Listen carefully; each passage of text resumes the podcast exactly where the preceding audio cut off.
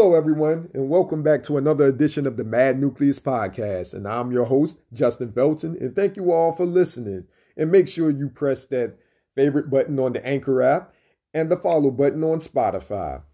Okay, today we are going to discuss an A list filmmaker by the name of Christopher Nolan, and he will be putting out his next project, and it is entitled The A Bomb and he will be releasing it through another studio. Yes, he will be releasing his next movie via another studio, not named Warner Brothers. Universal picked it up. And for many of you who aren't up on things or aren't hip to what was going on, Christopher Nolan has severed ties with Warner Brothers dating back to his movie, his latest movie he released last year entitled Tenet with John David Washington and Robert Pattinson as the stars. And why do you say he severed ties? Well, if you've been following and up on things, I'm going to let you in on what went down. Tenet was released in theaters, though it was postponed for about two months, thanks and due to the pandemic, like every other movie had suffered that fate. And shortly after the release uh, or the announcement, Warner Media announced that they will be releasing movies simultaneously on their streaming app, HBO Max. And that didn't sit well with any of the filmmakers, including Denis Villeneuve, Patty Jenkins, and of course Chris Christopher Nolan because Christopher Nolan has been a staunch supporter of theatrical releases. If you put your movie out and it's meant to be put out in theaters, it should be put out in theaters strictly. Then to home video, you know, on home media, you can do what you want. And he is definitely old school. He is the type of guy that wants to film his movie in stock footage. But of course, he couldn't resist the urge to do his movies in IMAX. But, you know, going back to his latest project that he's putting out, it is entitled The A Bomb, um, which is about at the end of the world world at, that ended World War II. It was about you know the, the theoretical physicist who became the director of the Los Alamos laboratory, Oppenheimer headed the research, guy named Oppenheimer, J. Robert Oppenheimer, headed research of the development of that bomb that ended World War II, the bomb that, you know, crushed half of Japan, Nagasaki and Hiroshima. And, you know, Universal has picked up the rights to put out the movie. And this, it, it just isn't that. Okay, Warner Brothers has been tricking the last several years. It is not about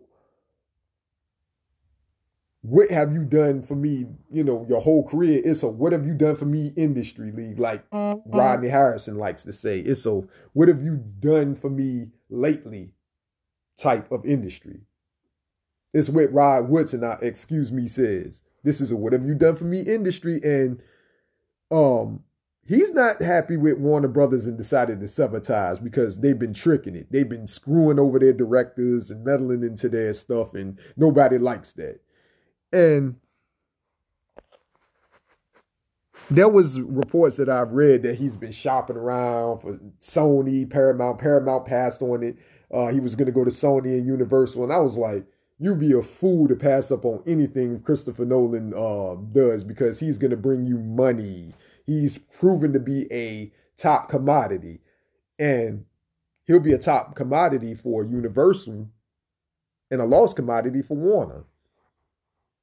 You know, his movies um, are cerebral, thought provoking, and everything. You know, however you however you feel about his movies, it is what it is. But you know, this rumor is um, this movie is rumored to be greenlighted to begin production in the first quarter of next year, which means January, February.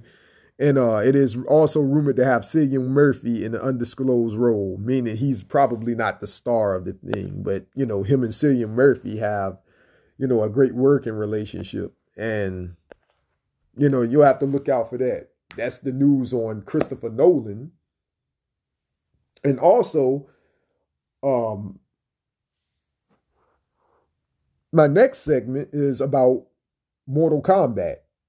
And there's been news about that, that they're producing spin-offs. And I'm thinking, whoa, you know, Mortal Kombat is getting the same treatment as G.I. Joe, Transformers, and all these franchises with numerous characters.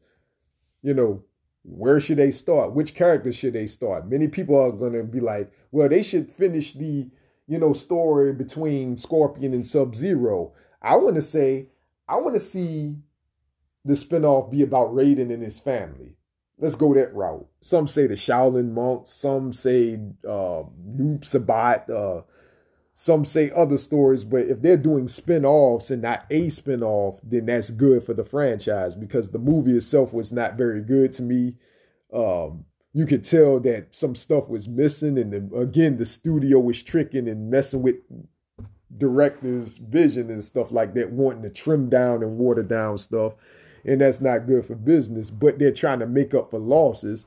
So why not, you know, get fans excited who love Mortal Kombat and give them spin-offs. Same thing with G.I. Joe. They're doing spin-offs with that. After Snake Eyes, that's a spin-off. Now they're doing the spin-off uh, sequels and more spin-offs and venturing into television with their spin-offs as well.